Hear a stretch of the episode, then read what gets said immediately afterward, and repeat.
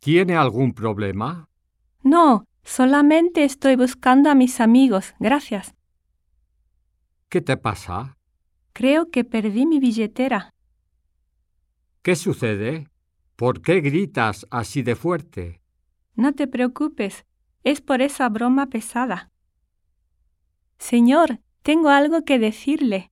Sí, claro, la escucho. Tengo que hablar con usted.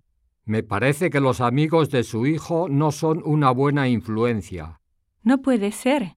¿Está seguro? Quisiera hablar con usted de algo.